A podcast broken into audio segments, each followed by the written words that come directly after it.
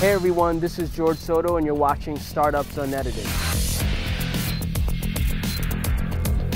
Well, Santiago, why don't we talk a little bit about your professional background? How'd you actually get into venture investing? You're at one of the top enterprise focused firms in Silicon Valley, Emergence Capital. Uh, yeah, if you don't take a, if you don't mind taking a second just to kind of, uh, you know, tell us a little bit about your background. Sure, and and this is probably the entrepreneur in me. Uh, that got me here because I mean I was born and raised in Argentina, started a company in Argentina, and then things were not going that well in Argentina. So by nature of uh, our decision making process, we were either going to shut down the company or try to do something elsewhere. And we came to the U.S. Things are going well, and we discovered California by chance, and that's when with my co-founder we decided this is where we want to be and we sold the company and then we moved to California. And when I talked to a lot of people about getting into venture, what they would say, uh, and they were very straightforward me, it's there are not a lot of Latinos in venture. So don't waste a lot of your time. Chances are you're not going to get into venture. And that was the entrepreneur Latino stubbornness. And it's like, okay, just keep on telling me no, and I'm going to prove you wrong. It's like I had conviction and I kept on trying, and that's how I connected with Emergence. And this was back in 2010. And I started here without knowing what venture was going to look like for me. And I've been here for six years, even though original plan was to do this for two years and then start another company. Um, so it's a random path, but I feel the the entrepreneurial mindset of having that deep conviction and listening and hearing a lot of people telling you no that's impossible. It's not going to happen. But your conviction is what's driving you and then eventually you get there. Is i mean that's what's so amazing. So as you know we were conducting uh, filming or, or, filming a documentary over the, the last few weeks and we were really trying to discover what is it to like to be a, a, startup founder? What is that that energy? What is that experience like? And what we realized it's man it's really a lot about that grit and grime and just just determination and really wanting to never never give up and never you know never uh, you know sort of um, you know I, I, guess also look at it like prove others wrong sometimes right? Like yeah. this idea will work you know? Yeah. T- tell us a little bit about what it's like to be a, a venture investor and someone who you know is working with entrepreneurs all the time. How do you actually start to understand which which are the the founders that that that are actually the real deal? Yeah and, and that's interesting because now that i'm on the other side i'm the one telling a lot of entrepreneurs this is not going to work and and and that's when you see the difference between the ones who are going to make it work and the ones who are going to give up. Entrepreneurship it's it's about grit. I mean you hear all this like stories of glory and success but those are just a few entrepreneurs and in order to get there they had to go through a painful path and and they kept going so, as an investor, what I try to figure out when I'm spending time with an entrepreneur is do they have what it takes to go through all the ups and downs that are going to be required to build a successful business? Or are they going to give up the first time that a customer tells them, Oh, I don't like your product, there's another product that's a lot better and cheaper? Are you going to give up there? Or are you going to prove them wrong and come back and tell them, Look, you made a mistake. You should use my product.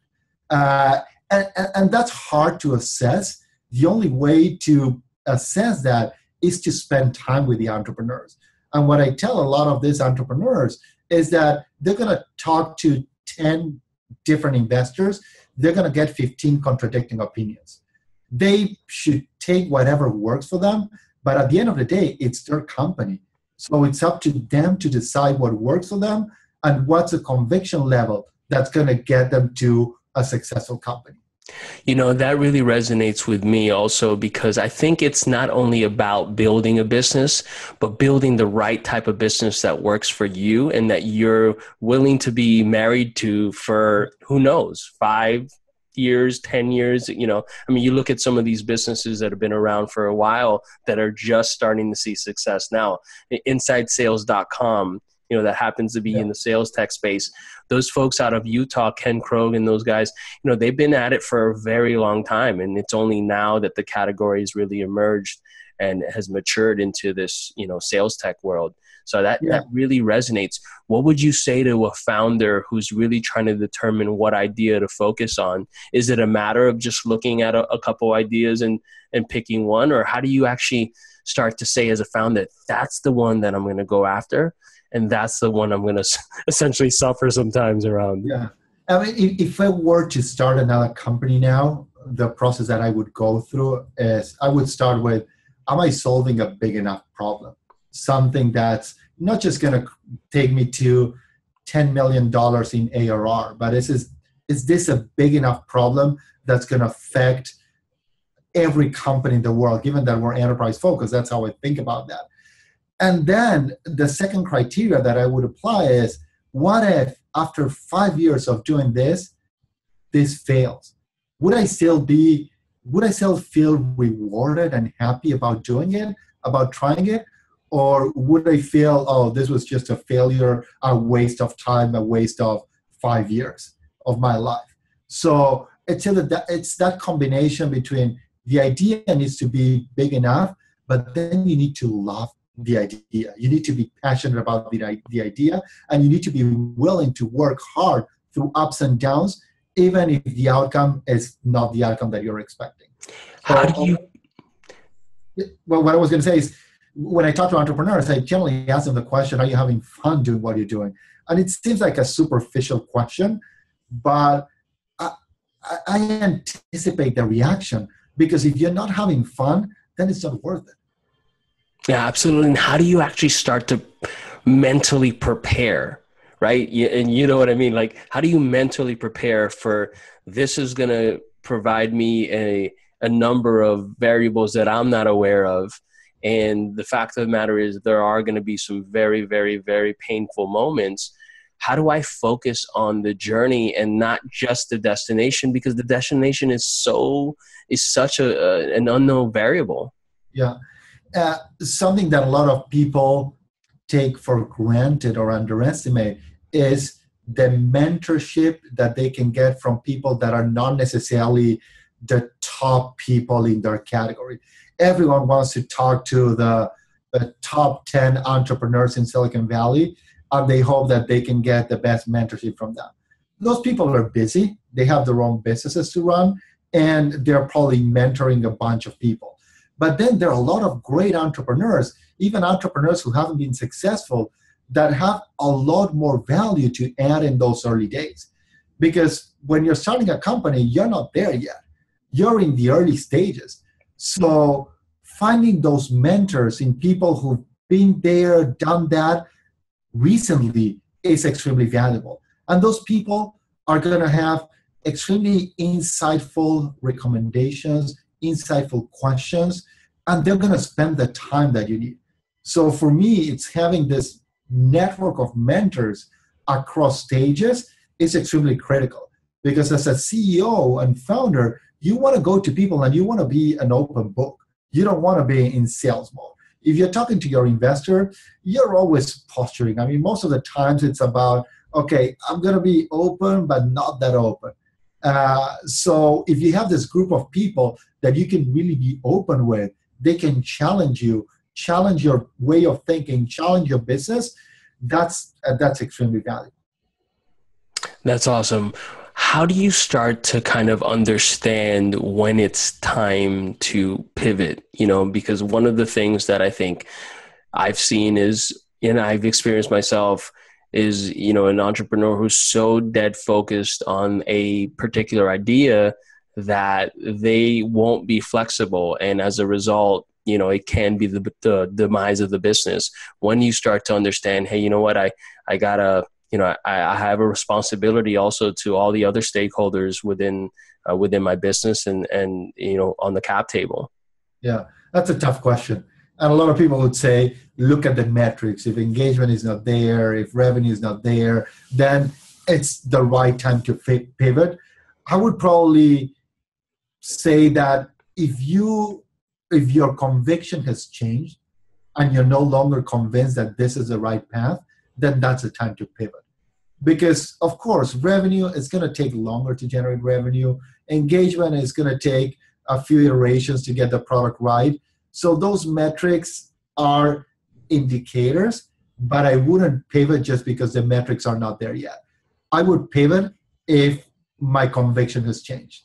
I love that conviction because again, it it's it always maps back to these kind of like more esoteric things where grit oh, yeah. and conviction and energy and emotion and passion, and it's not necessarily at the end of the day about the the, the metrics because I, I guess the metrics are going to change and the trajectory of growth and etc. will be volatile irrespective of whatever you're focused on.